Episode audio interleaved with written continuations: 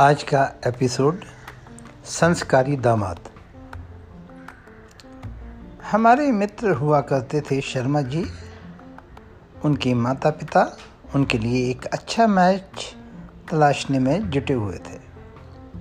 लेकिन होता ये था, कभी कोई लड़की शर्मा जी को पसंद आ जाती तो लड़की ना पसंद कर देती। कोई लड़की उन्हें पसंद कर लेती तो शर्मा जी को पसंद नहीं आती।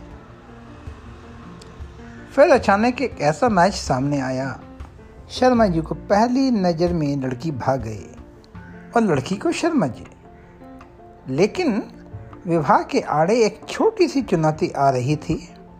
लड़की का परिवार बेहद संस्कारी था। वे ऐसे लड़के की तलाश में थे जो उनकी तरह संस्कारी हो, न मीट खाता हो, न दारू पीता हो। शर्मा जी ने लड़की वालों के सामने आई शपथ कहकर अपने आप को सौ टका संस्कारी बता दिया।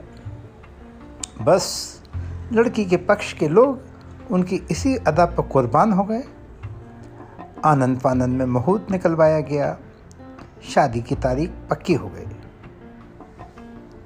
अब शर्मा जी के सारे मित्र, जिनमें मैं भी शामिल हूँ, उन्हीं की तरह पूरी तरह गैर संस्कारी थे।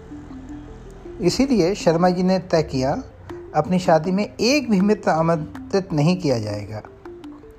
हाँ शादी की खबर को सेलिब्रेट करने के लिए शर्मा जी हम सबको खंडाला के पास एक रिसोर्ट में ले गए, जिसके लिए ख़ास एयरपोर्ट की ड्यूटी फ्री शॉप से जुगाड़ करके स्कॉच की बारह बोतल मंगाई थी। यही कारण है किसी भी मित्र को उनकी शादी का निमंत्रण पाकर कोई दुख नहीं हुआ। सबको पता था, शर्मा जी की होने वाली ससुराल संस्कारी पृष्ठभूमि की है। ऐसी ड्राई जगह वैसे भी भला कौन जाता? शर्मा जी की शादी का शेड्यूल कुछ इस तरह था कि बारात वापस आने के अगले दिन उनके यहाँ संस्कारी किस्म का रिसेप्शन रखा गया। जिसमें शामिल होने के लिए वधु की बहनें और भाई सभी आए थे। वापसी में वे लोग वधु को विदा करके ले गए। अब बारी शर्मा जी की थी। दो तीन दिन के बाद शर्मा जी अपनी पत्नी को ससुराल से लिवाने के लिए रवाना हुए। साले सालियों का इसरार था, शर्मा जी को उधर छः दिन रुकना पड़ेगा। संस्कारी परिवार था, इसलिए शर्मा जी को मन नहीं पड़ा। दिन भर साले सालियों के बीच शर्मा जी घिरे रहते थे। सास जी चुन चुन कर एक से एक बेहतरीन वेज डिश बनाने और जमाई को अपने सामने बिठाकर खिलाने में लगी रहती।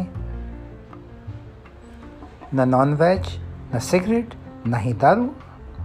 शर्मा जी उस क्षण को कोस रहे थे, जब उन्होंने शादी की खातिर अपने आप को संस्कारी घोषित कर दिया था। आज ससुराल में उनका ये पांचवा दिन था। दारू, सिगरेट और नॉन वेज की बड़ी तलब लग रही थी। अचानक, उनके दिमाग में ट्यूबलाइट की तरह एक आइडिया कौन था उन्होंने अपनी सासू माँ को बताया, पेट अपसेट हो गया है। इसलिए आज डिनर स्किप करेंगे और ज़रा थोड़ा टहलने जाएँगे।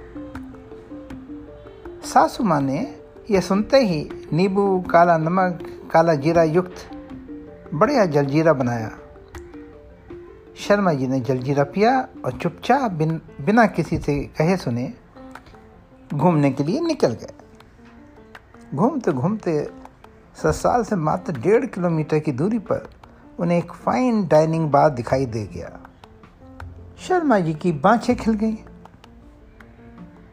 आनंद फानंद में बार में प्रवेश किया। मामला ससुराल के शहर का था। इसलिए शर्मा जी ने तय किया, सबसे आखिर के स्मोकिंग जोन वाले केबिन में बैठा जाए, उसे प्राइवेसी मिलेगी। सबसे पहले शर्मा जी ने लगातार दो सिगरेट पीकर पाँच दिन की बोरियत को दूर किया। फिर पटियाला पैग स्कॉच का ऑर्डर दिया।